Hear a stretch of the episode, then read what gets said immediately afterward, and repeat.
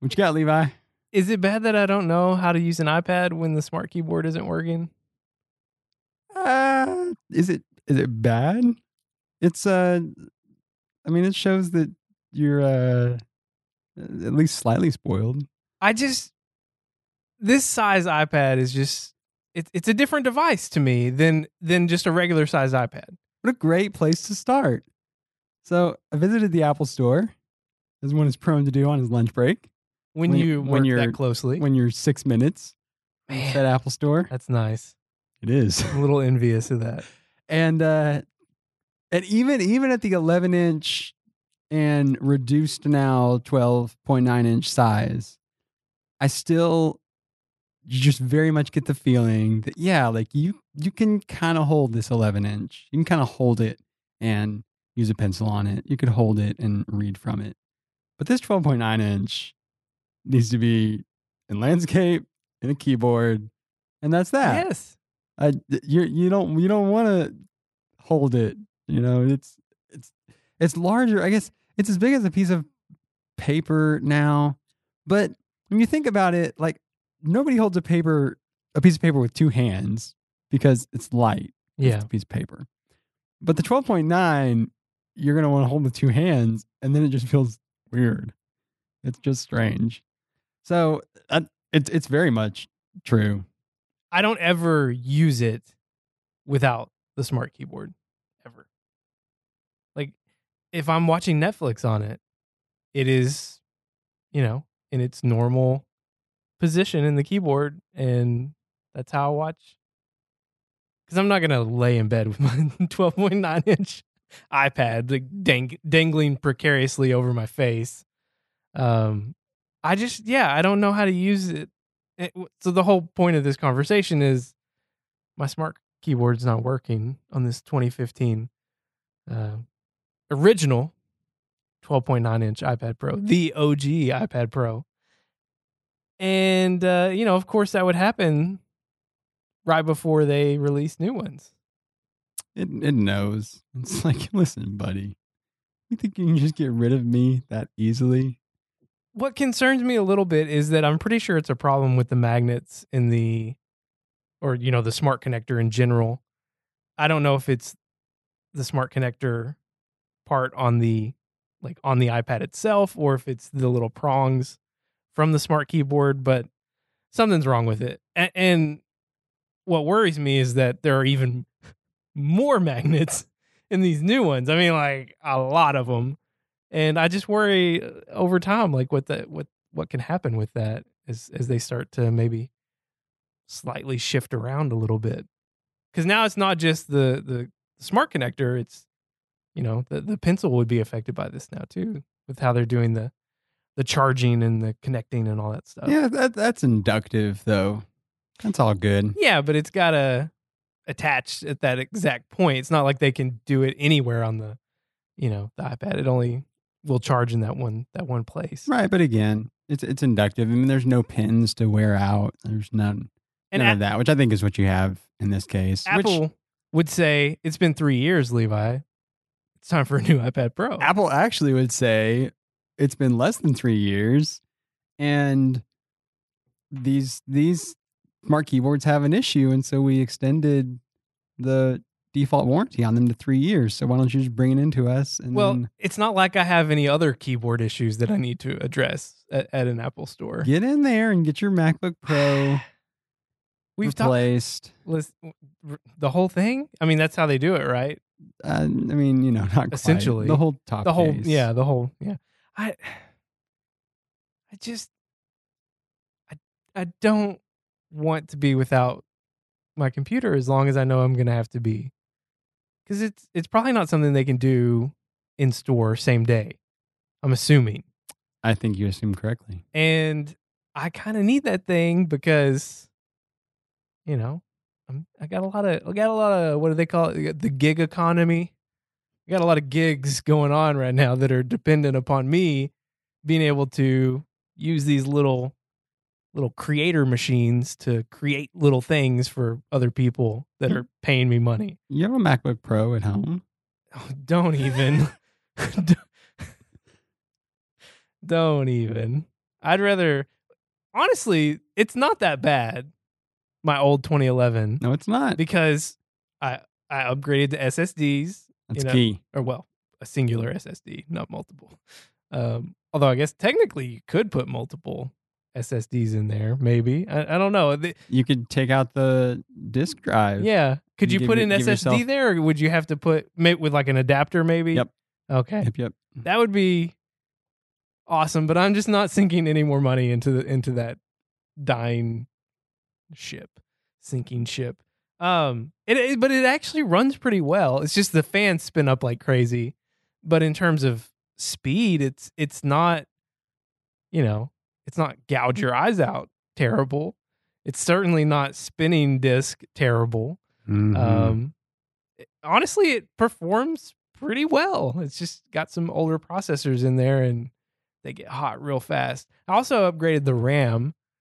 I don't know if we ever talked about this, but officially, this year model says that it can only be upgraded to eight gigs of RAM, and I put in sixteen, and it accepts it. I don't know if it actually does anything with the full 16 but it, It does. it recognizes oh it yeah. but they don't officially you know if you look at the the specs or whatever they don't officially support that Yeah. My so it's my, kind of weird my year before, my 2010, officially sports eight gigs and doesn't recognize any more than eight gigs.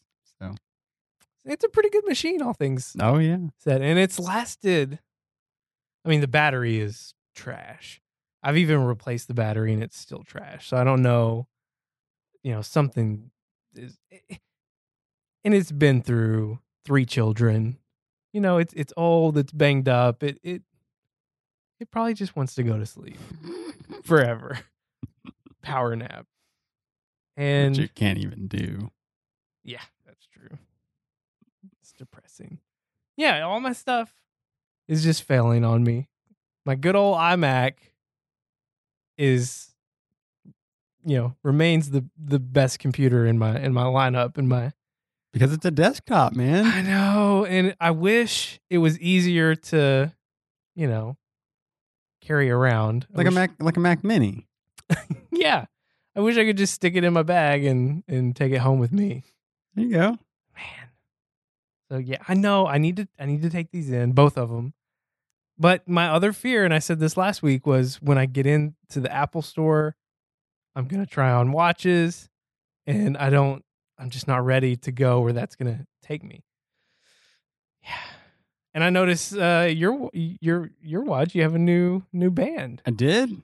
Got my nylon band from said eBay seller. It looks good. It's like two tone gray. I like it. I like I like the nylon band a lot. Feels good. It looks I'm good on your fan. on your Um, wrist. I'm really perplexed at why they've stopped selling them, and I'm really perplexed at how many I should invest in because I, I don't know if they'll ever bring them back, and I don't know how many are really going to be out there. So speaking of um these iPads being very different in how they're used, even from the you know like the 9.7 to the 12.9 and 10 point. There's so many different sizes now that that's confusing as well. But um, I did get a, a message from friend of the show, Justin. Uh, he has a new 12.9 inch iPad Pro all right, for uh for work purposes. Um he had a use case for it and they approved and and he's got one.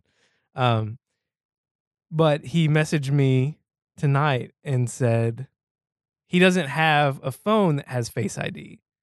And he was very hesitant, like he was not looking forward to using Face ID.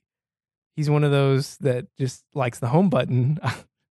I- which makes even less sense on an iPad. I yeah, I, I don't know. But he Touch ID on an iPad is really obnoxious. he said that he is it's like he doesn't know how to use his phone now. Because he's gotten used to face id and and the you know the different gestures on a home buttonless ios device. It, it was just really interesting for me to hear this from someone else because i i experienced that a year ago moving to the 10 and then still having the the ipad with the home button or still, you know, troubleshooting on my wife's iPhone 7 and just how quickly you your your brain moves on from the home button into the new the new gestures and when I touch an older uh, device with the with a home button, especially the phone, it's like I don't know how to operate it. I don't know I don't know what to do to get anywhere. And uh, it was just interesting hearing that perspective from someone else, but also from someone that it was the reverse, where it's now we have these iPads with no home buttons, and how that's affecting people who, you know, still have a phone with with a home button. That is interesting. It breaks your brain, man. When you once you get used to it, I just yeah, like I don't know where control center is. I don't know. I, I don't know how to do anything, and I just mine's gone. Have you gotten used to control center on the iPad being in the upper right? I have, um, just because that that's how you get to it, you know, on the ten. That certainly helps. Um, it's easier to get to it on the iPad because I'm not holding the iPad Yeah, buddy. when I'm trying to get to it. You know, like it's it's on the desk or what or whatever, so I can just reach my whole hand up there instead of trying to shimmy my thumb up there somehow. I can just whoop, there it is. It's still weird to me because it comes down so small, but I mean it brings in all this other stuff too for um you know, I guess quick switching or being able to quit apps and stuff. I don't, I don't know what they call that. No, Um, no, oh, is that doesn't. with that? That's with the. Um, how do you get to that? Multitasking yeah, or um, app switcher, I think is what they. Call it just looks different on the iPad than it obviously than it does on the phone. Yeah, I mean, So it, it only takes me. up um, it only takes up probably like a fifth of the screen or something. It's It's weirding me out. Yeah, I- I've, I've kind of gotten used to it. I'm hoping that now with the iPads going to Face ID and that we'll get more consistency across hey, this is how you do this function in iOS.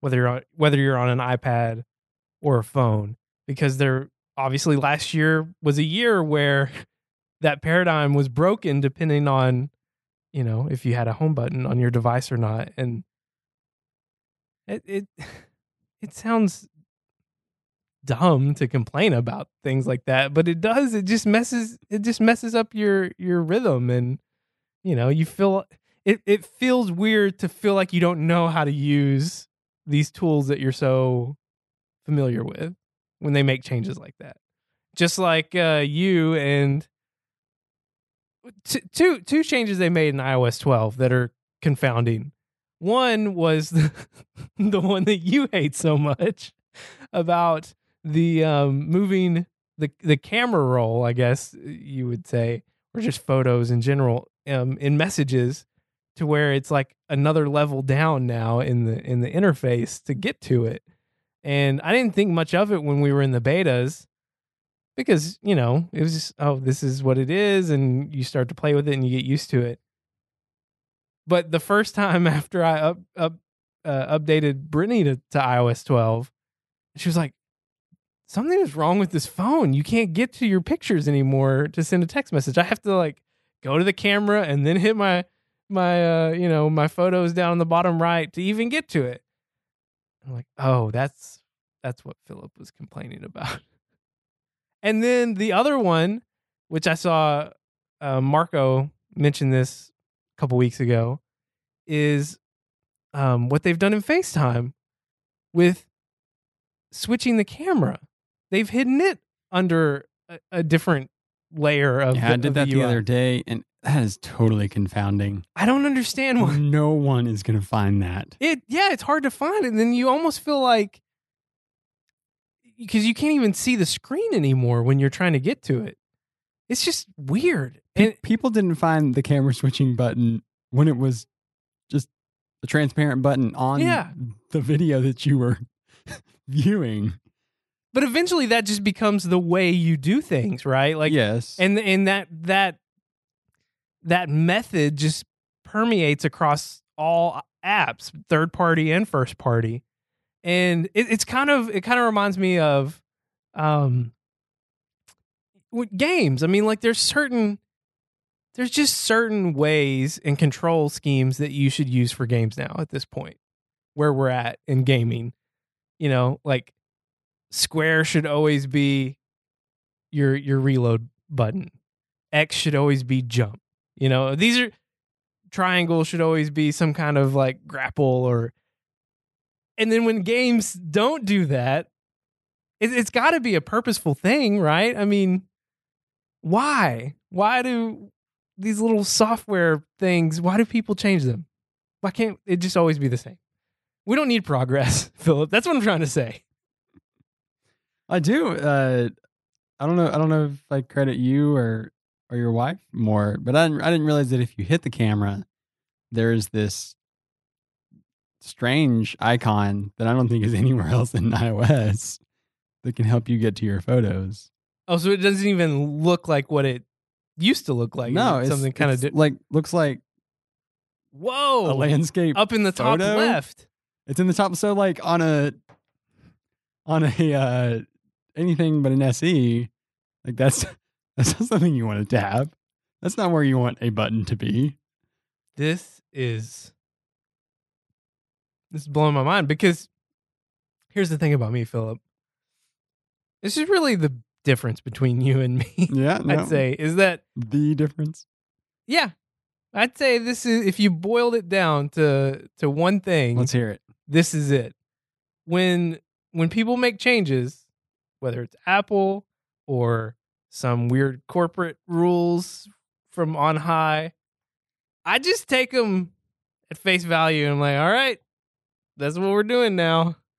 You know, oh, you're you're moving how I can get to to my pictures and, and messages. All right. I'll just I'll just go with it. And you don't do that. you question and I just go with it. And that's the difference between you and me, That sounds right. Sounds to put it pretty succinctly. sounds right on the nose. So you you got to play with the new iPad Pros? Anything anything just jump out to you? Did you get to play with the pencil much? I did play with the pencil. It's great. It Justin feels so much better. It's so much easier to hold and and, I mean ju- just just the matte uh uh exterior Yeah. versus the glossy plastic exterior and it's like that from before. on the whole the whole thing, Whole right? thing. Not just the the flat side. Oh yeah. So No, Justin made the comment that he felt like it was like the diameter has has shrunk, and I I asked him if I, I said, is it just an optical illusion because of of having one flat side now? Does it just kind of trick you into thinking that, or does it really feel uh, a little more compact in your hand?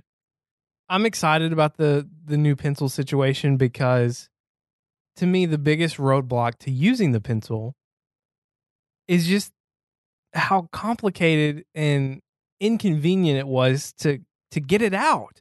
I mean, to this day, and I I could pull it out right now out of my, my laptop bag. I carry it in the box, the original box it came in. That's how I carry it around in my bag. As as I showed you. Yes. That's how you do it. yeah, it's because your it's your fault. Oh, I looked at I looked at so many um mostly uh toothbrush holders to try to find one that to try to find one that if you open the box, then it's in a little plastic sheath sort of thing. And I could never find a toothbrush holder and I would look at like every Walmart and Target and just like random old place I would go, I would, I would look at their toothbrush holders and see how see how long they were and how. But because basically, it's like some people would find one or they would mod it a little bit, um, and they would they would take that insert that that it sits in in the box and they would pull it out and like shove it into a toothbrush holder, so that basically you could just have that, and basically now that your pencil is just in like a little plastic capsule and uh, you know that'd be a little better and smaller than the, Yeah. the entire box but um but yeah i mean i i couldn't find any way of carrying it that was better than just the whole box Keeping it in the that box, comes yeah. in yeah um but yeah i mean it's so I mean, it's really it's it's just great. I mean, Apple's just really solved mo- most of the main issues with with the pencil. And, there were two main issues: charging Mhm. And um, carrying it with the yeah, iPad. just just just being able to have it easily accessible. Yep. And they've solved both of those problems. I think people are really going to use it now. There there really are no issues. I, I haven't heard anyone share any any real issues with usage of the pencil on an iPad. I mean, it's great to use on the iPad. It just works works great. You know, I mean, as far as just like tip to the screen and and how well that works, it's phenomenal. And now it's just easier to hold. Um, the the double tap really works well. Um, I I just was doing some handwriting in notes and just practice because a lot of times like I'll be handwriting something and I'll miss a letter.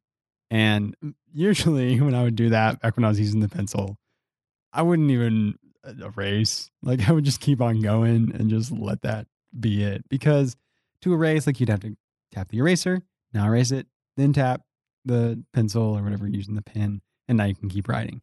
It's really nice to just be going along. Oh, tap tap, tap tap, and then you just Dunzo.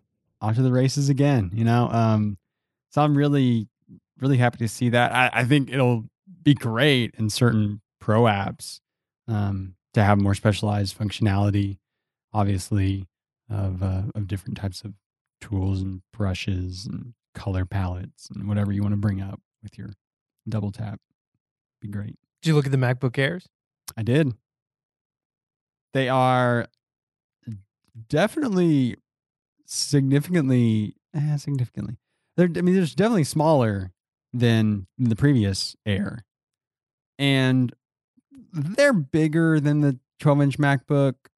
Uh, I guess the more probably appropriate way to say that is like the MacBook is still smaller than the 13 inch. The 12 inch MacBook is still smaller than that 13.3 inch MacBook Air um, to to an appreciable degree if you're really on the road. To me, it reminds me a whole lot of the original MacBook Air, like the 2008 version of the MacBook Air.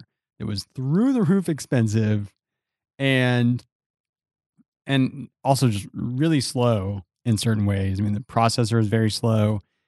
Uh, so, but if you were on the road, that, that original MacBook Air was so much more portable than any other notebook that Apple was making at that point. It was nuts. So I- still feel like the 12 inch MacBook is a good bit that way. I could still see it like if you if you want an ultra portable, then I still think that it is an, an appreciable amount more portable than any other laptop they make. But it's it's a great MacBook Air. I mean, I I really like that third generation butterfly keyboard. It it really feels nice. You should go to the Apple Store sometime and try it. Um, it it really like the. I mean, I you can feel the membranes there. It just feels like more rubbery in in a certain way. It's much less like typing like against a On a flat table, slate. you know. Yeah. Um, because uh, you've you've probably seen That 2016 MacBook Pro, it, it feels like you're just hitting glass. Oh, yeah. almost. super loud too. I mean, it's definitely it's definitely quieter the uh the third generation uh, butterfly keyboard, and and that's that's all fine and dandy. Did the iKey work? And the iKey did work. Okay, now, great. I don't know if it's going to continue to work. I, it doesn't seem like they've they've solved it with this third generation butterfly keyboard. I, you know, I mean, part of me, I mean, I'm, I'm thankful that they've got this four year extension of the of the keyboard warranty. Four years also just seems like ridiculously short amount of time to cover it. Uh, seems like they should cover it at least I don't know six seven. Since I still have a 2011 MacBook Pro that is still used uh, by my wife, Absolutely. and that keyboard, man, it's still trucking. Oh, absolutely. It's like the only thing still trucking on, on it, but it still it still works. I thought it wasn't because she was putting the magic keyboard on top of it. Oh yeah, that's right. I just lied. It was working until it stopped working entirely. There you go. But seven But years. it wasn't just one key. It just the whole thing just it was like it was like 10 keys at once. All right. So, I mean, it just really quit. Got to one up that new device. Yeah. It's frustrating to to have to do these hacks to keep things working. And I just you know, I guess they're just this is the design. They can't really make big changes at this point because they're so many iterations ahead already. That's what's really fascinating to me about just product design and release schedules is that you make a mistake. You've made a mistake for probably the next two or three years. You know, like they can make little fixes to it, but they can't just, you know, go a full blown different direction.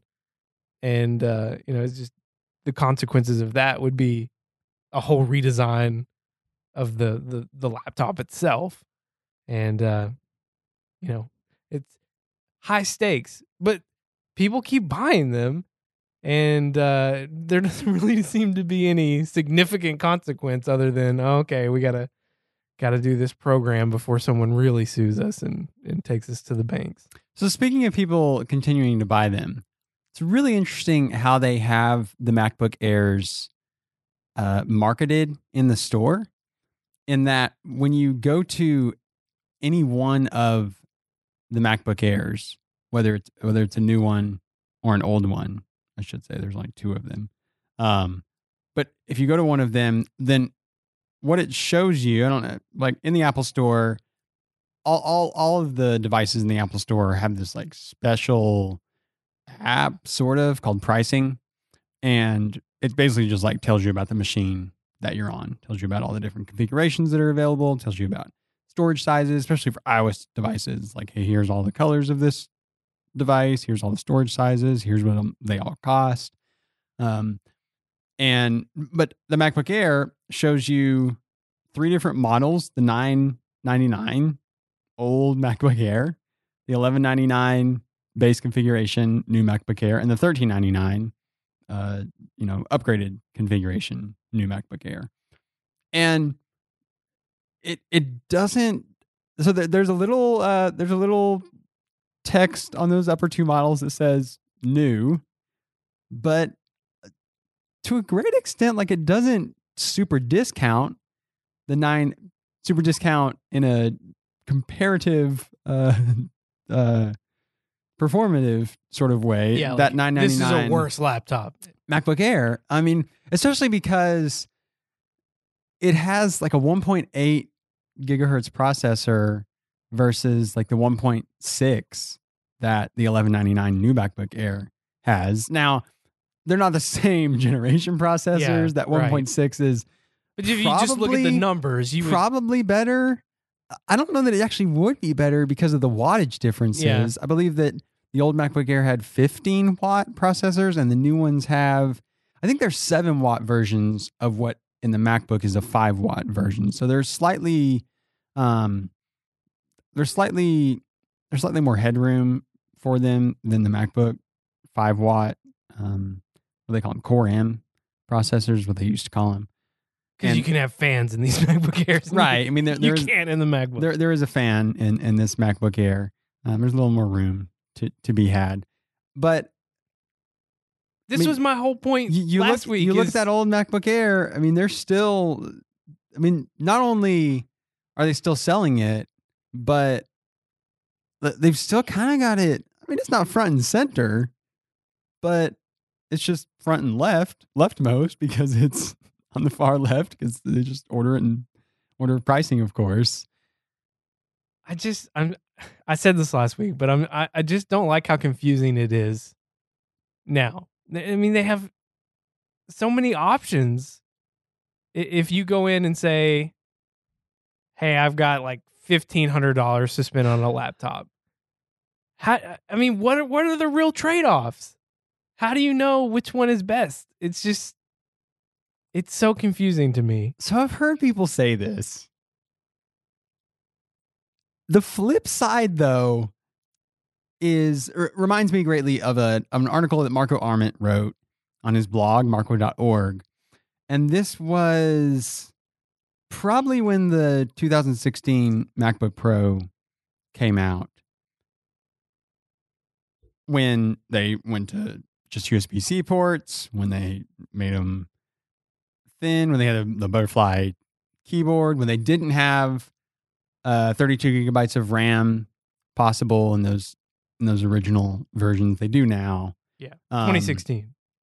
They didn't have. What did they not have? Oh, they didn't have. Um, they didn't really have a lot of battery life if you were going to tax it the whole time. I mean, if you were just going to run Photoshop or Xcode and just like full bore, then you weren't you weren't getting 12 hours of battery life, right? I mean, you were getting maybe I don't know, 4 or 5 at that point, you know, if you're using it in a really really professional way, then it doesn't have incredible battery life at that point because it's it's got to be thicker if it's going to have incredible battery life at that point.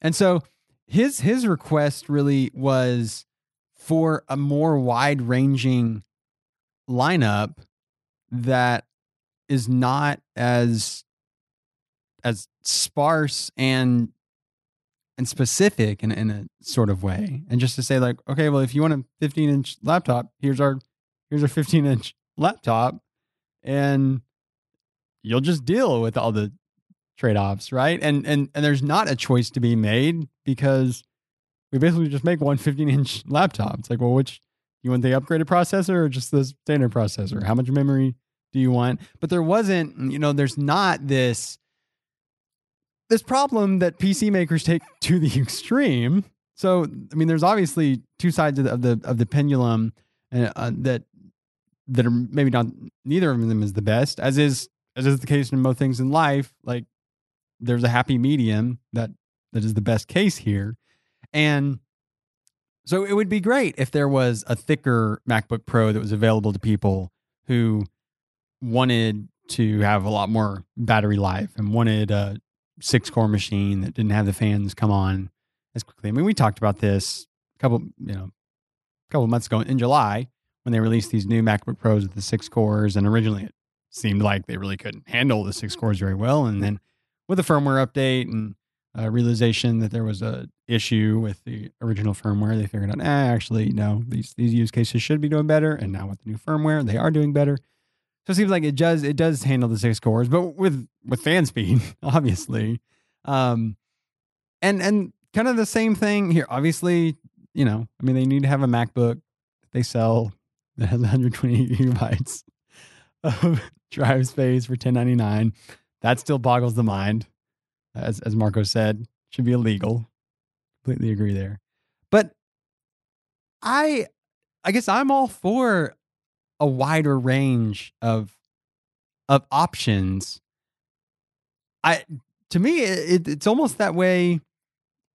I mean, it's sort of that way on in, in the iPhone or in the in the i in the iPhone too, I think, but in the iPad, especially especially because the way that Tim talked about the iPad Mini in the event was was in a way that like this is not something that that we're taking out to the barn, you know, in six months and not going to be selling anymore. It was much more of a, you know, Ming Chi Kuo has got it going on, and yeah, we're probably going to have an iPad Mini five come out in the spring, and it's it's going to be paired with the lower end iPad, and all, all that to be said though, I mean that gives you a wider range of of of iPads than you really ever had. If you have an updated iPad Mini, an updated iPad, and you have these extremely updated with fresh form factors, even. iPad Pros, and to a great extent, like you have a 9.7 iPad Pro from two years ago, you have a 10.5 iPad Pro from a year ago, you've got the 11 inch iPad Pro, you've got the large 12.9, you've got the small 12.9. So you're hitting all sorts of different price points. You're hitting all. I mean, if you've got to have a headphone jack, then I guess you could buy an old 12.9, um, you know, second gen 12.9. And so, anyways, I mean, there's huge, huge range here that I think is I think is great. I mean, it makes it a little it makes it a little complicated for for a buying decision, but in a lot of ways, in the, in their very best years, then there wasn't as much a complaint, and it was kind of an asset that like, well, they just release an incredible four laptops, and they're pretty set apart, and you get an incredible laptop at every at every spot.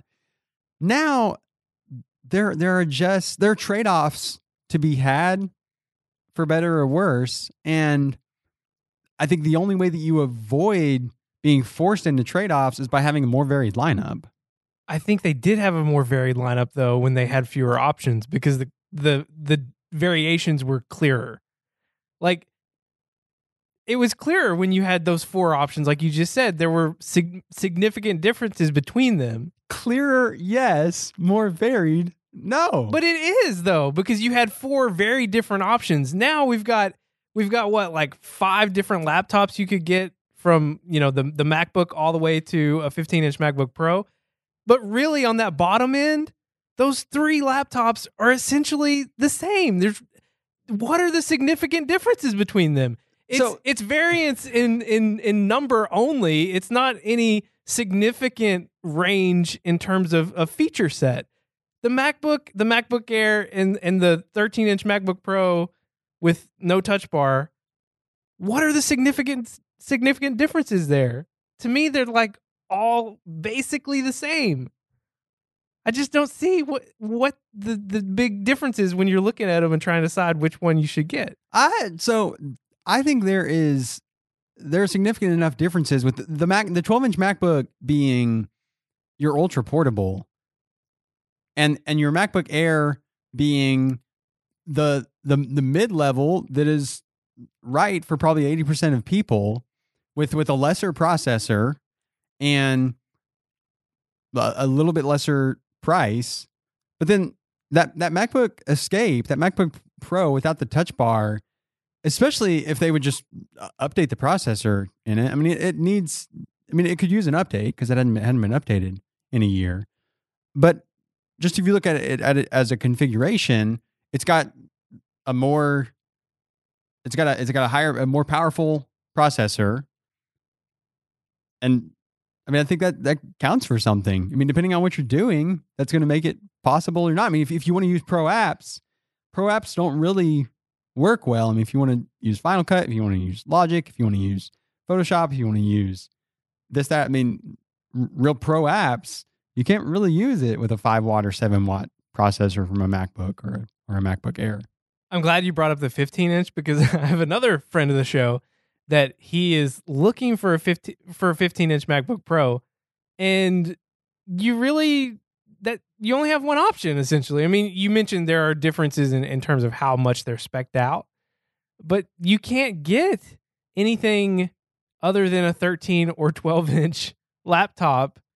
Um, you you can't get a bigger laptop without just going pro. I mean, that's that's your only option and my friend's a little frustrated because he's he's very limited on his his work's budget for what he can spend.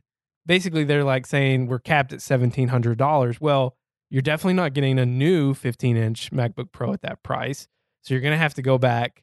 Um, you know, you're gonna have to look on the used market if you want to get a fairly uh, decent in terms of storage and and you know other specs that you're interested in but he doesn't really care about it being super powerful. He just wants the screen. He just wants more screen, and it's it's such a I don't know. It's just an interesting predicament that he's in, where it's like this puzzle that he's trying to figure out. Like I got to keep it at this certain price, um, which means I'm gonna have to go to an older model, and I'm gonna have to look used. And it's like, man, you know, you don't really have many options if size is just your your you know your desired um, specification. The thing you're looking for is just I want that 15 inch screen. I don't really care if it's powerful.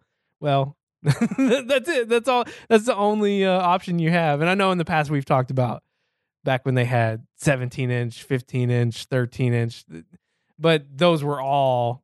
I mean, they were all on the power side. Then you couldn't get a big laptop, uh, at least not an Apple. I mean, you could. I guess you could get a big PC um, with a big screen.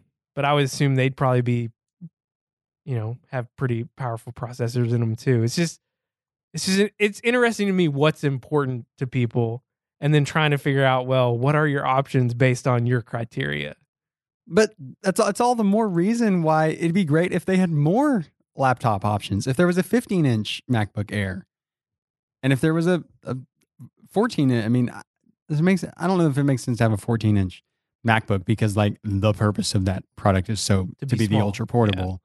I mean, it- it's interesting that the the 15 inch was uh was the example that I chose to use with the old lineup where like if you wanted a 15 inch, here's the 15 inch laptop that you buy because turns out like today that's that that's kind of the one steady um the one thing that is held steady Yeah. is that that's still kind of the case. Like if you want a 15 inch laptop, here's the 15 inch laptop. You have to take the touch bar. Yeah, that's another thing. He doesn't care about the touch bar, and I'm like, well, if you want a 15 inch, that that's just coming along with it. There's, Even if even if they're not going to have a, a 15 inch MacBook Air, they could at least have a 15 inch MacBook Escape.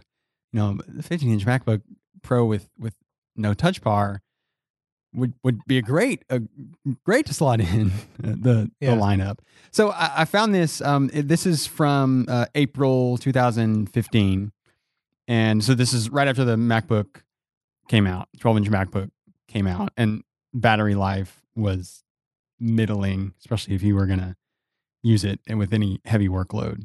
Um, and so um, this is Marco's article from April 2015, and he was bandying about kind of how they could expand the lineups they have. So he was talking about iPhone Extended, which was just going to be a thicker iPhone with 50 to 100% more battery life without the unwieldy footprint of the Plus line. So just a, a thicker, which they kind of got you there with their battery case yeah, um, to to a certain extent. And then they really, have, I mean, they really have gotten there. And I think this is where, like, Apple is all. I mean, it's interesting when you when you were just kind of referring back a little while ago to how when you when you design these products, like you're designing for now, but you're also designing for three years from now and everywhere in between.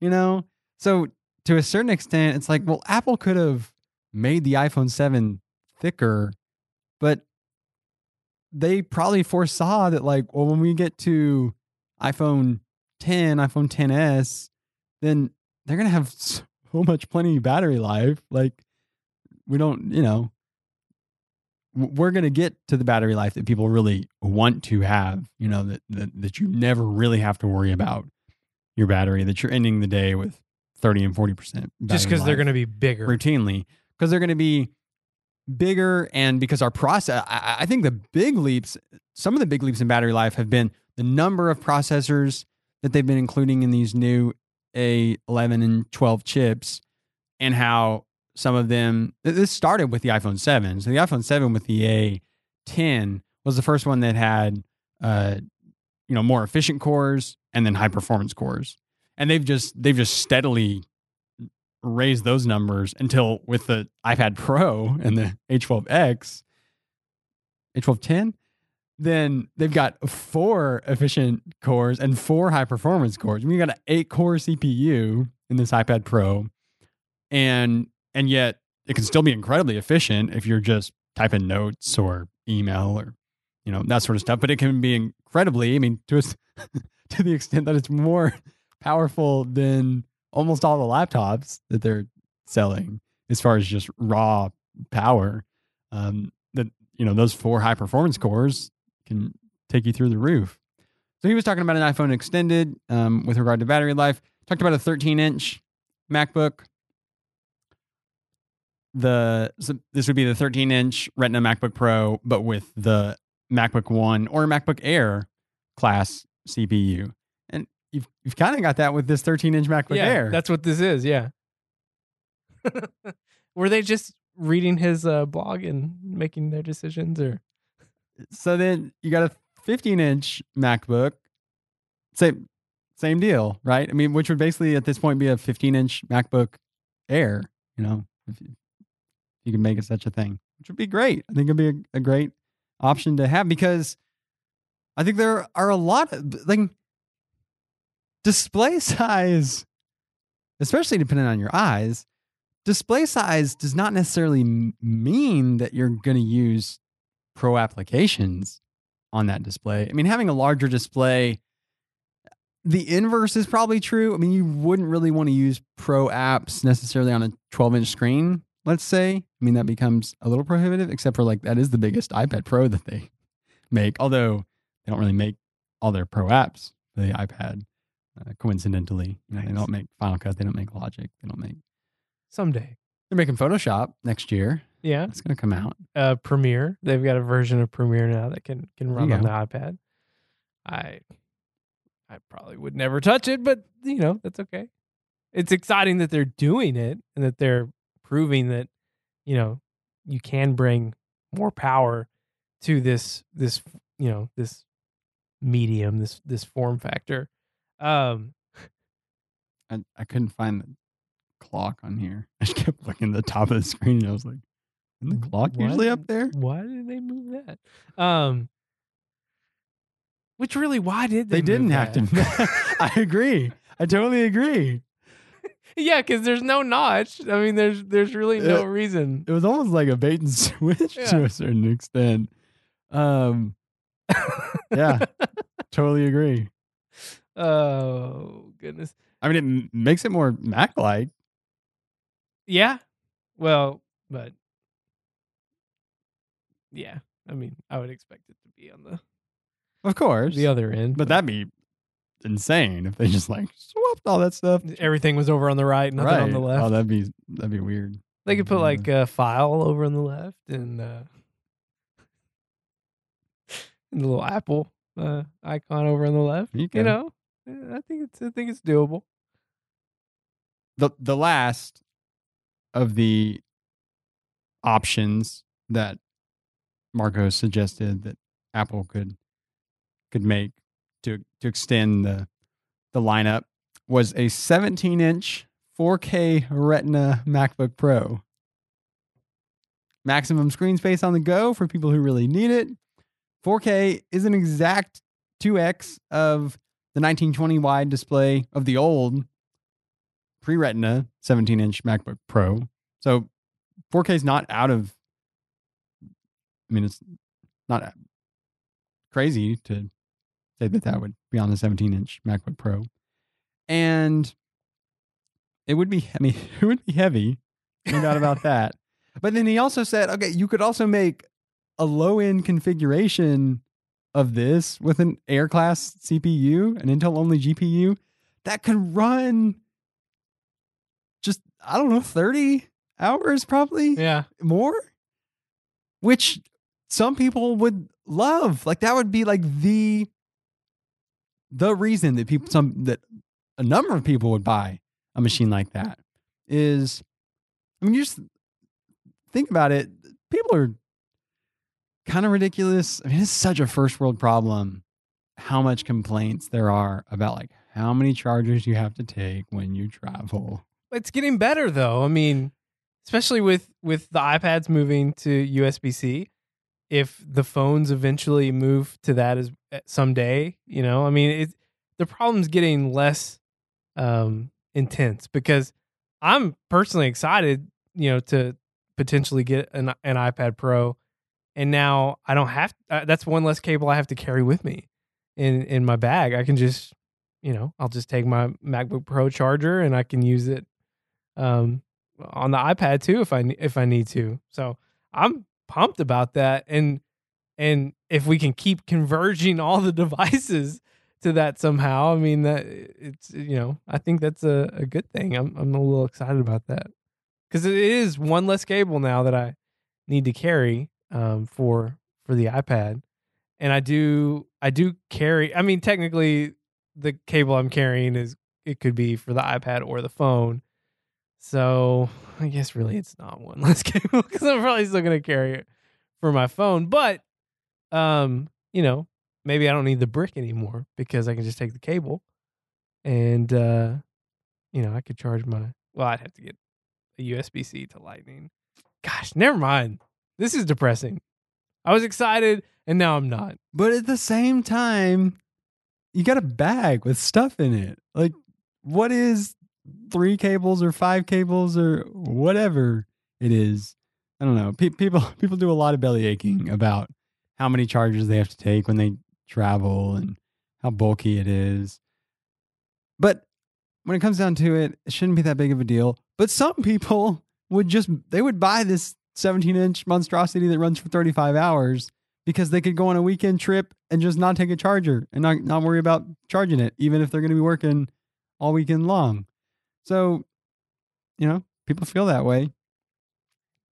Really loud. So I think it'd be great if they if they varied the lineup. I'm glad that they are varying the lineup. I think people are kind of rubbed the wrong way because it doesn't feel like they're varying the lineup because they want to necessarily because like that's what they were aiming for. They're not doing it in a real planned, cohesive manner. Uh, I mean, it certainly feels like they never intended to make another MacBook Air, and yet when this thing keeps selling, we should probably come out with a Retina MacBook Air. You know that everybody wants because there's a whole lot of people that are not buying the MacBook that are buying the old MacBook Air. And, you know, if we could sell them a more expensive MacBook Air, that'd be better. So Yeah. here's your more expensive MacBook Air. The problem I still have is that that MacBook Air is is so similar to the MacBook in terms of of power and just size. I mean, they're really close to together, and but it's not close enough to the MacBook Pro with with no touch bar. It's just like this weird thing. I feel like one of these three needs to just disappear to, for me. And I mean, I guess my money would be on the the MacBook Pro with with no touch bar, but it just I don't know. It just feels weird. It, That- it's that like would- it's exactly what you said. It it feels like they don't have a real plan, and that's it's just I don't like it. Right. That would be a terrible loss though if if the MacBook Escape just wasn't part of the lineup because then you either have a a, a, a weak processored 13 inch MacBook Air or you have to go all the way to a touch bar $2000 13 inch MacBook Pro. So th- there shouldn't be any complaint here. Stop complaining. That's what Stop you're com- stop complaining and like you're not buying any of these. That's true. I'm not. You 15 inch user yeah. who's not actually buying a computer because you don't personally buy anything. I wa- I was sitting with this friend tonight, um, and uh, you know he's he he's trying to make his case for getting this 15 inch. Um, the latest update was that his company actually has some 13 inch MacBook Pros that aren't being used, and they want to give him one of those. And he's like, "But I really want a 15 inch." Um, you know, I just think I will work better with a bigger screen, and you know, my first thought was, well, just get a monitor. And and he he travels a lot. He doesn't really have a a home base location. You know, he's kind of just kind of uh he's like the Todd Packer, but not not uh in uh personality or uh um, you know, awfulness. J- just just the traveling. just the traveling part. which is a, a real, real cute characteristic to Tom Todd Packer's character. yes. Right. I mean, that's I mean, you just whenever you see Todd Packer on the office, you just think, oh, the guy who travels. That guy. Yeah. Yeah. Yeah. Yeah. yeah. That that that's the key. That's the unique characteristic about Todd Packer. Right, right, right. Exactly. Um, not that he's a William Hung fan. Um, but he uh he really wants this 15 inch and uh he so he's like trying to make his case and he just doesn't feel like they're gonna go for it and um and the whole time he was talking i was sitting there thinking wow i'm really spoiled i have an imac at my desk i've got the most powerful 2016 you know macbook pro that you could get that sits in my bag. It gets used a lot, but you know, it's at, I'm using it at home. And then, you know, I just happened myself upon this this 12.9 inch OG iPad Pro. I have everything I could ever need or want, and it's an embarrassment of riches. And it's why I continue to work at the place that I work at because when I need something, they they there's no struggle to get it, you know, and that's that's so valuable to be able to get the things you need to do the work that you do, and uh, I'm I'm very appreciative of that, and it's it's ruined me to a point where, like when I think about, you know, ever working somewhere else, I just I don't know that I could do it if I couldn't have the same level of equipment and access to the tools I need and and you know not just hardware, software, um, accessories. You know, if I can make a case for it, there's not a lot of pushback.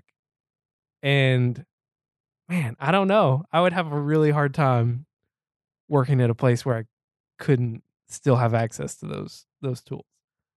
And I think I've said it before, right? Like if I couldn't use Macs wherever I'm working, I would have a really hard time working at that place. I'm just I've gotten to that point now where I just don't think there's any going back for me on that and I just hope uh I hope I can continue to stay in good standing with um you know with a place that will provide me my my Macs cuz I'm spoiled and I need them. But I do produce when I have them, so, you know, it's a it's a symbiotic relationship. I don't want to work somewhere where I can't have all my toys. You don't have to give me a raise. Just give me new toys. It, it, it's kind of interesting because I, I think about this from time to time that like I'm I'm not gonna get an iPad Pro like I had at Axiom. I'm not gonna get a MacBook Pro like I had at Axiom where I work now. But with the amount that I now make at where I work now, I could just personally buy those things and still probably come out ahead of where of where I was at, at Axiom. But I don't know. It's just that the calculus is so much different because now I'm just spending my own money and that just that just feels different, you know? Um so it all works out though. And I'm I'm glad you have what you have. Me too. but I felt bad for my friend who's like fighting to get a, a 15 inch MacBook Pro, and I've just got one sitting in my bag. You know, I can't give it to him because it's not mine. But just you know, want to help him out. Want him to to get what he needs. You know, that's, Right. that's- I like working at a place where I can get what I need.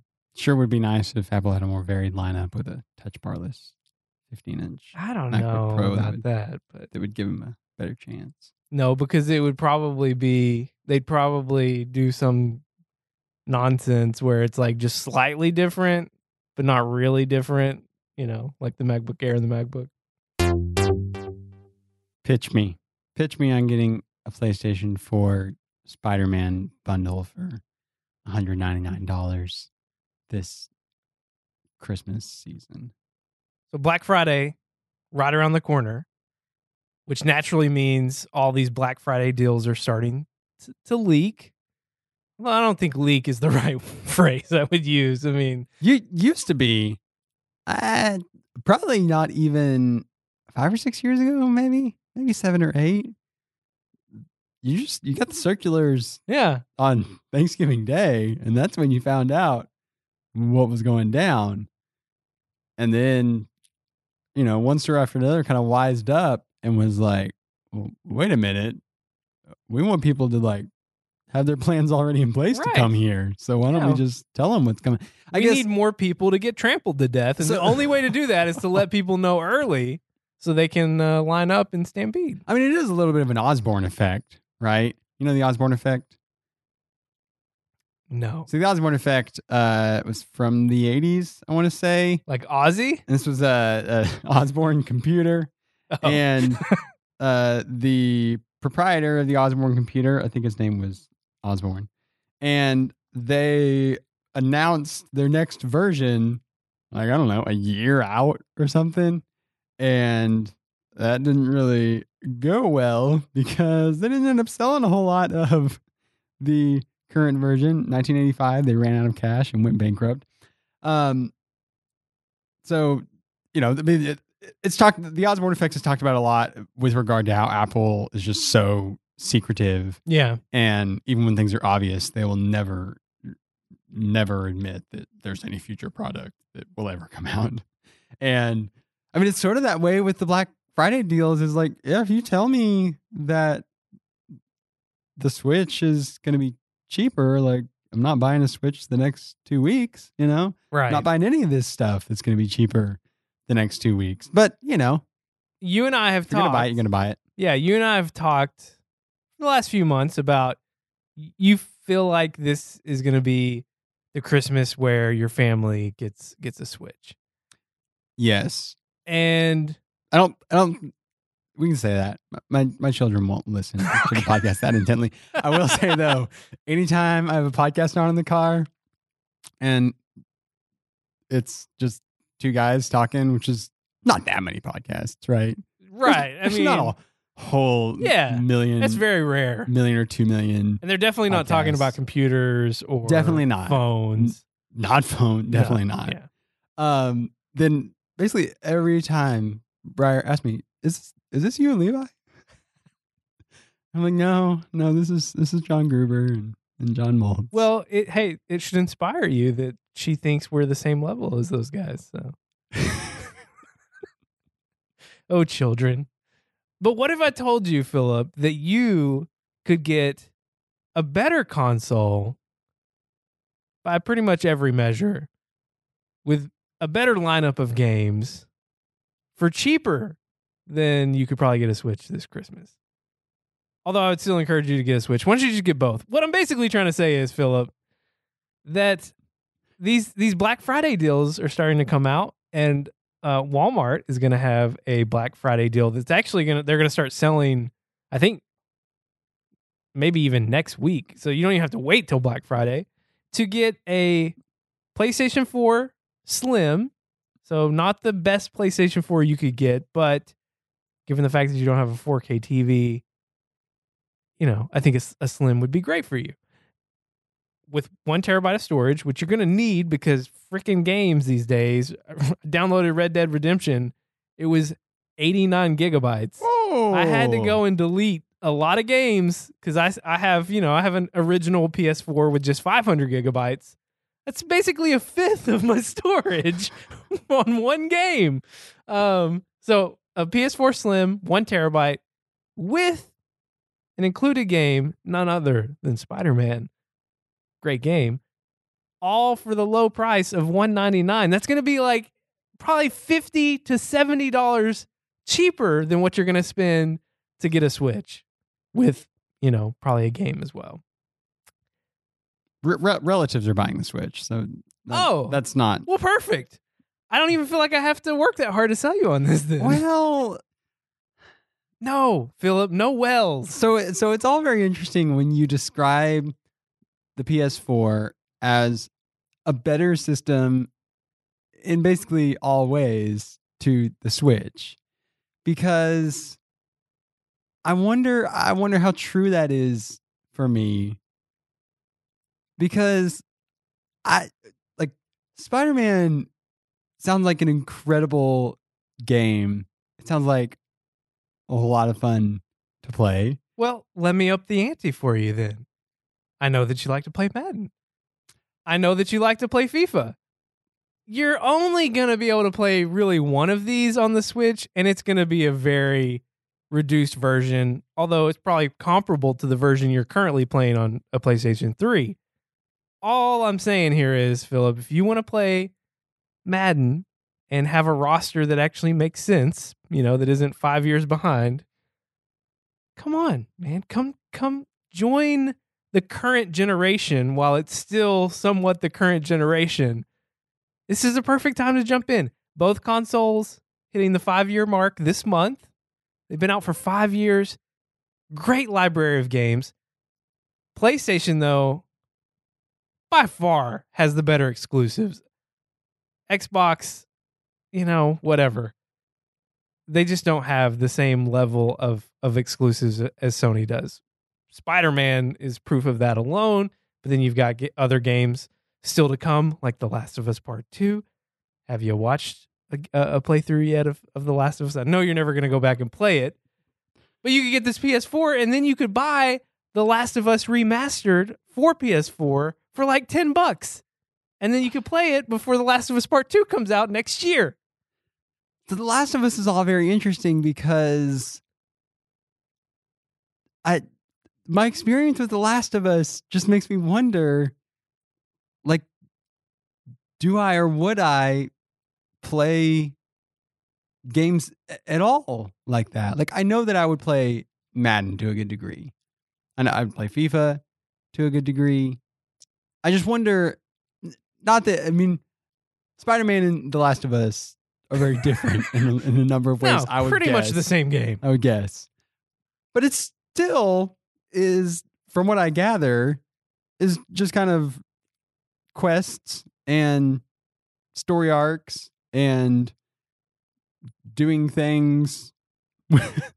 You're describing video games, right, right, right. Philip. And I just wonder, like, do I do I like to play non cartoon racer, non sports? I, I I think I would enjoy Zelda a lot. Um, I pl- played some Zelda back on the on the 64 and the GameCube as well. And I mean, Zelda's just Zelda's just different than anything else in in my mind. Um, but I don't know. I mean, I I do think that the I I do I wonder how much the tone of The Last of Us keeps me from playing it because I I, I think that I think that it, like the range of moods that I, I could be in to want to play Spider Man or want to play Zelda is probably probably vastly wider than the range of moods that that make me want to play The Last of Us. So this brings up a really great question that I've heard recently in relation to uh, Red Dead Redemption 2, which just came out um, a few weeks ago. Is this question of do video games have to be fun? Because Red Dead Redemption 2, by all accounts, is an amazing just masterpiece of a game and, just game design, um, all the details that go into, um, you know, uh, what's the word I'm looking for?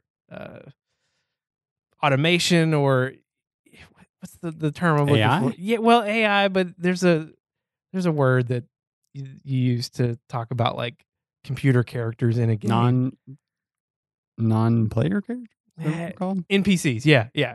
Um, all of this design that I especially find fascinating after watching a show like Westworld, where you know those kinds of of things are, are Yeah. kind of built into to Yeah. that world too.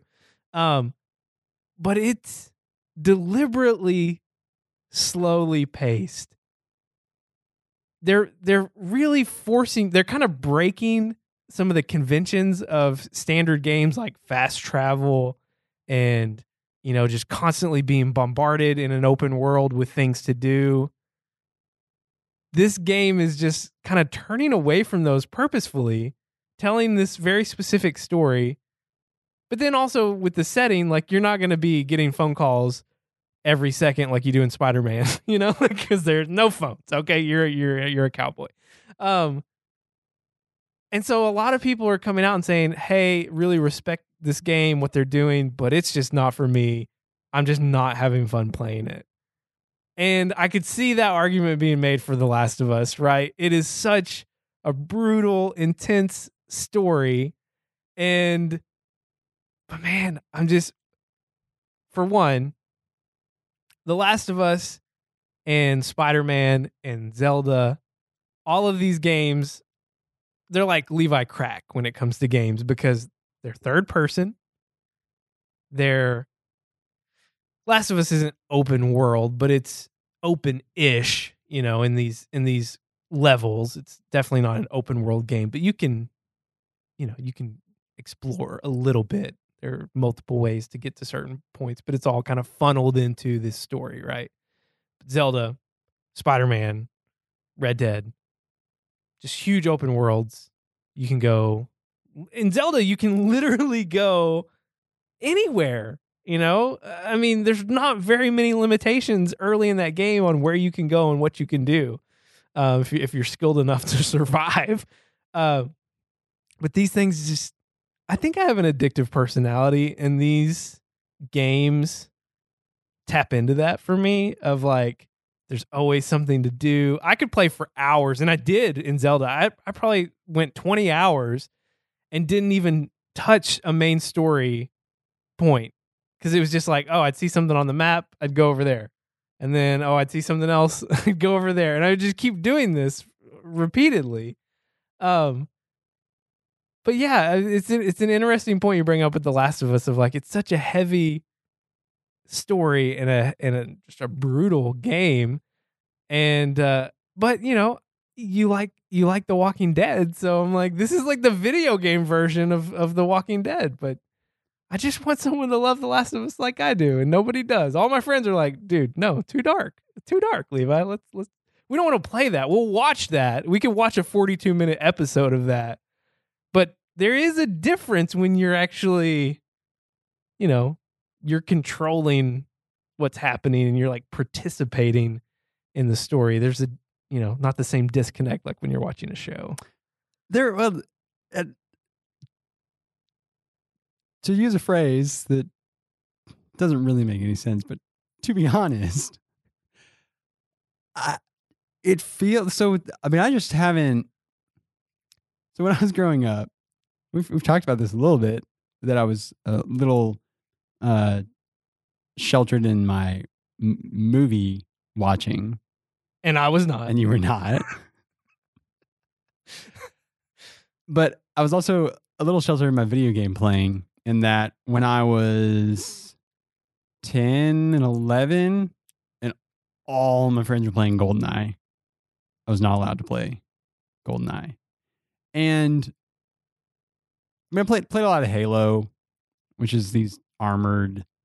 Uh, I mean, played a lot of Halo when I was like 14 because that came later after GoldenEye, obviously. Yeah, right. Um, and that's these like armored, not humans that you know Well, you, but, you're blasting with. but they are humans, but you just don't see. They're them. all armored. different. It's, like football. it's more let like- them let them kill themselves. It's more like lasers than bullets that you shoot.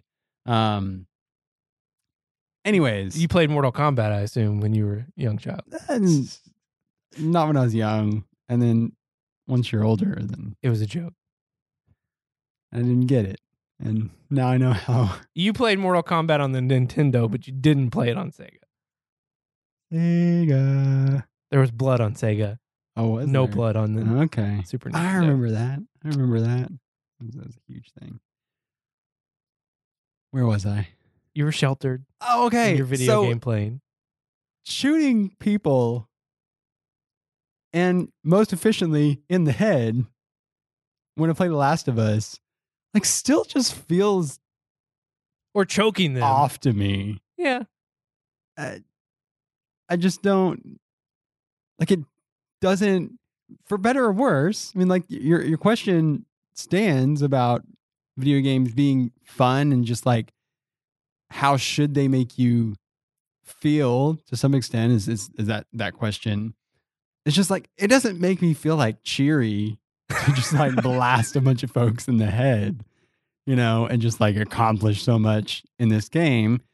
And yet I mean, it doesn't really make me feel cheery to watch Westworld necessarily, or to watch The Walking Dead, or uh, Sharp Objects, or you know, I mean, none of these are so like cheery is not necessarily what I'm going for, but like it, it does make me feel just like cheery and just like I don't, I can just kind of let it ride and enjoy it to just like watch a football game or Yeah. uh, you know, this, that, or the other, just kind of leisurely entertainment activity. And I guess that's the thing is just, I've got, I mean, just being an adult with three children and job and, you know, house that's always got something going on with it that needs to be done. You know, all these different things. It's just like I I want this leisure entertainment time so much more often than I want like this pensive entertainment time. And and a lot of my pensive entertainment time, like it seems to me like there's this there's this range to where like you enter the pensive entertainment time by like watching something. And that's like one step in. But actively participating in that by playing something like The Last of Us, to be specific, takes you several more steps into this in intense entertainment time that I'm just not often looking to go that that far into it. And not not that it's not that it's necessarily unenjoyable. I mean like I loved so much of the time that I played The Last of Us. And I don't know, maybe I can get back into it, but probably not. It's probably not gonna happen. You just got to watch it because the story. I know. I just And want you to know enjoy, how it enjoy ends. the story. Yeah. I just want you to know how it ends Yeah. because it's it's one of those a game like The Last of Us you're flirting so much with like it's not a choice-based game. There are definitely games like that, right? But there are moments where you have choices. They're not screen prompts. But like, you know, you have the choice to maybe I just try and sneak around these people or I'm not going to engage. And most of the time that's the smarter way to go in a game like that cuz you don't have a lot of resources and you know, you're just trying to get to the next next point without, you know, having this big suspenseful moment. But what I love about The Last of Us is that you get to the end and you feel like you're in this moment where you have a choice to to do or not do something but you don't.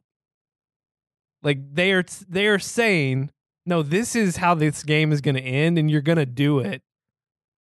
Like we're not giving you a choice here. We're telling you this is the story this is the game and you know you may not like it but this is what you're going to do and this is how this game is going to end. And just to me that's like this really powerful story moment. And i just love that story anyway because i love joel and ellie and i'm excited about this next game.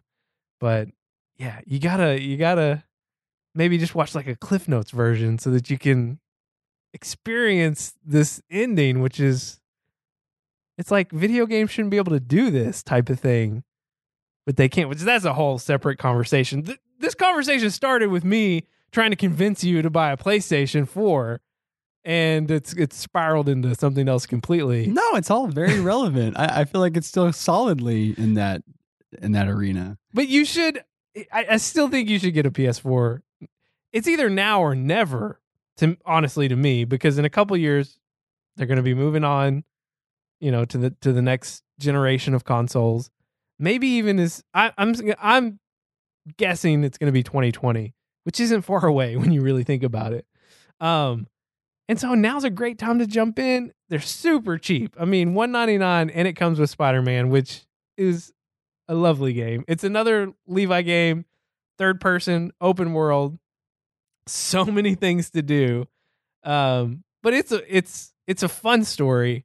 And I don't know like are you a are you a, a Spider-Man fan in general? I like Spider Man just fine. it's it's fun. It's a good story. It's a, it's like an original story. You know, it's not really based on. I mean, there's some, obviously, some comic elements that that come into play, but um, it's it's an original story just for PlayStation. You can't get it anywhere else.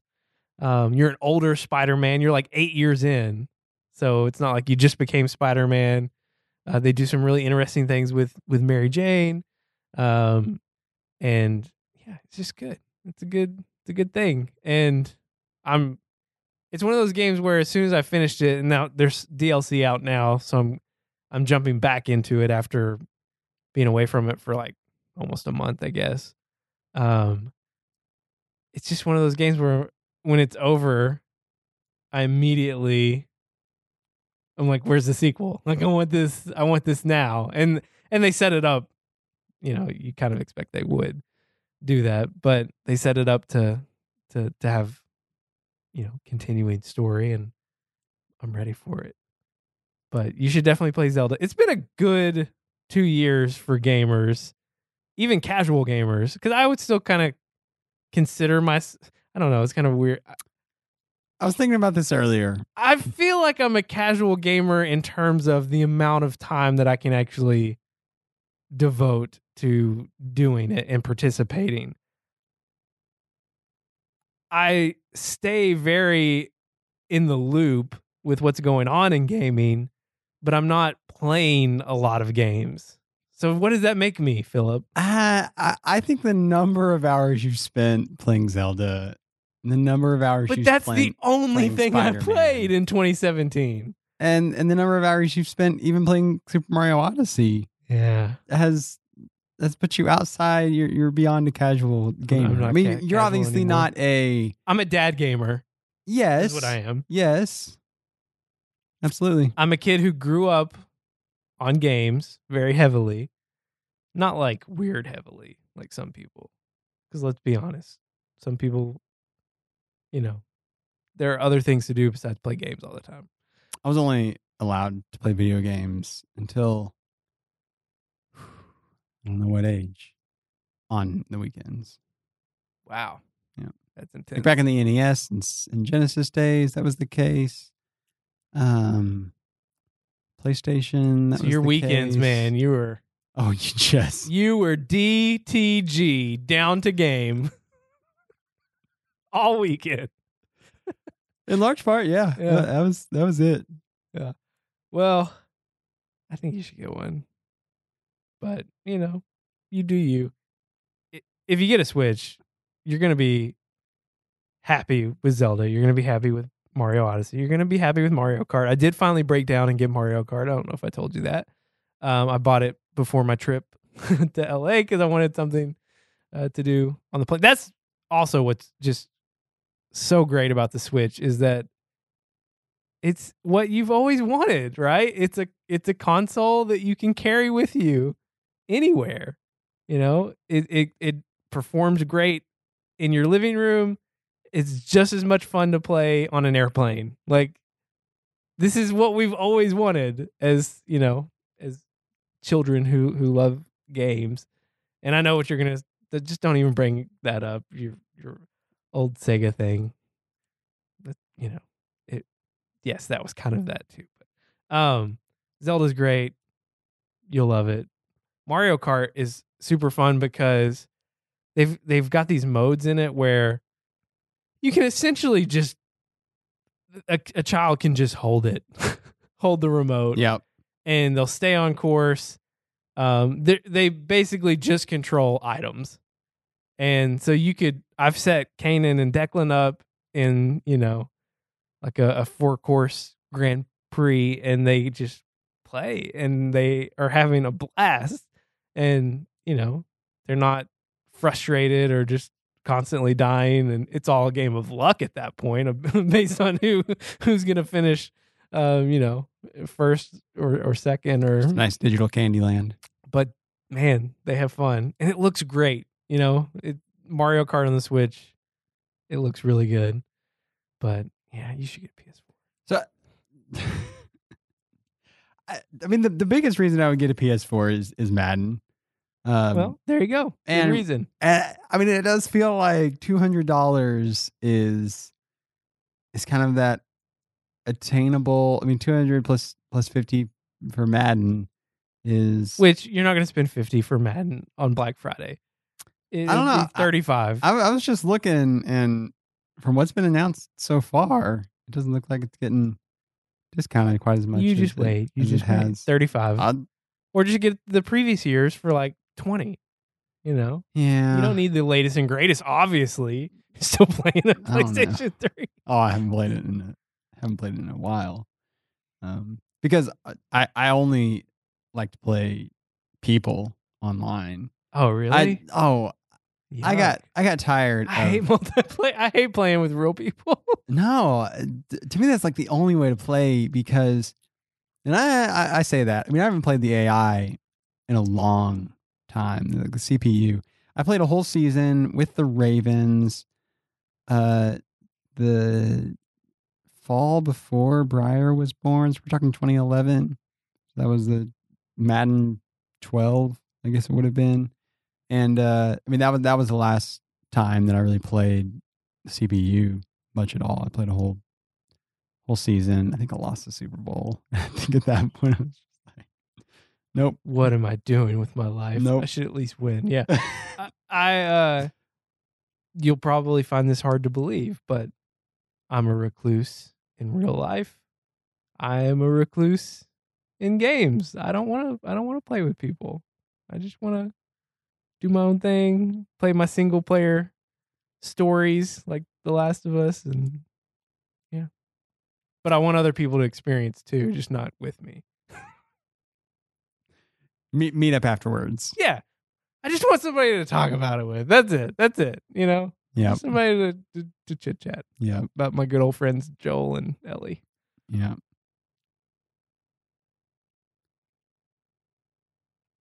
How how much do your children play the Switch? Not much. Um plays a little bit of Mario Kart, but we haven't played that and it's been a while. Cuz I'm the only one that can really set it up for them. They, you know, Brittany she doesn't know what she doesn't know what she's doing with she was not playing video games uh, growing up. Yeah. And uh they Kanan played some Mario Odyssey Red Dead Redemption too. Yeah, definitely not playing that. Yeah. I That's the thing, man. I as someone who grew up with relatively no limits, I'm very very protective of what my children see and and and play and experience. Um I just yeah, no, I'm not I'm not one of those people. And I know people that just let their kids play these crazy games and I'm just like, what are you what are you doing? But Look at how I turned out. Do you want you want your kids to turn out like exactly. I'm like, do you want do you want your children to turn into, you know, a person that's functional, but you know, depending on how you define functional. I mean, he's gonna get stuff done. he's gonna be a decent professional, but you know, maybe not have any friends.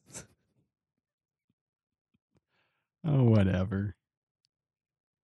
Yeah, they don't play it that much. Yeah. What is Spider Man mature? It's T. I mean, it's T for teen. Um, I they have watched me play some of it. Um, you know, there's a little bit of language, nothing like crazy. You know, I'm not dropping any f bombs or anything like that. But, um, you know, there's I'm careful of when what I'm doing when they're watching me play that. Try to stay away from like doing the story because I just don't. Especially when I was playing through it the first time, I just didn't know what was going to come next. Mm-hmm. Um, and there's some there's quite a bit of innuendo in the game. He is an older Peter Parker, so you know he's lived life a little. Uh, especially in this DLC, man, when when Black Cat shows up and you know they've got a past, and he's just got back together with MJ. Spoiler alerts, and you know so that's complicating things.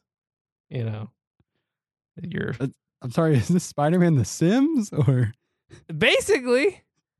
And i'll tell you listen i know he's meant to be with mj but just seeing the chemistry between him and felicia like just toss mj get back with Oh, black cat man. man. That's the life. That's, that's the that's the spider-man i want to be Oh boy. i don't think it's gonna work out So you don't play the story with your children. I try not. I try not to. Um, yeah, I try not to get when when they're around and I'm and I'm playing Spider Man. It's more of like, hey, let's go through and clear out some of the stuff on the map. Yeah. Yeah. not really trying to do the the, the main story because the stuff on the map, it's all you know. You just pop in, beat up some baddies, and then and go do something else. We were playing recently, and Peter said something about getting pounded by you know some thug or whatever, and Declan was like, "What does pounded mean?" And so I explained it. I was like, you know, you get beat up by someone. You know, they they're pounding you with their their fists. And he asked me if I'd ever been pounded. I said no. And then a good two or three minutes passed, like long enough that I had forgotten the conversation. And he just out of the blue says, One of these days I'm gonna pound Kanan. I was like, No, you're not, Declan. No, you're not. And he goes, I'm just joking. I'm just joking. Just practicing using words, Dad. Be proud of me. Yeah. I'm gonna Oh, one of these just days. just an example sentence that should be in the dictionary. Yeah. I'm gonna pound Canaan. Oh man, and all because my dad taught me Yeah. by by playing Spider Man for me. He taught me what what Oh, pounding man. people means. So yeah, I, I mentioned it to mentioned it to Blair earlier this evening, and that was one of the maybe the first thing she mentioned was like, "Well, Hosea would love to watch you play Spider Man. Like he would just lose it." Yeah. And I don't know. Uh, I don't know how you choose to live your life, but I like to live a life where I can be Spider Man and you know swing through New York City, and the, they just nailed the mechanics. You know, like it just all feels so good and so fluid, and the way you can combine, you know, actions and all the gadgets. I mean, it's you know, you're Spider Man, and it's uh feels good. Feels good to swing around and do all those things that a spider can do.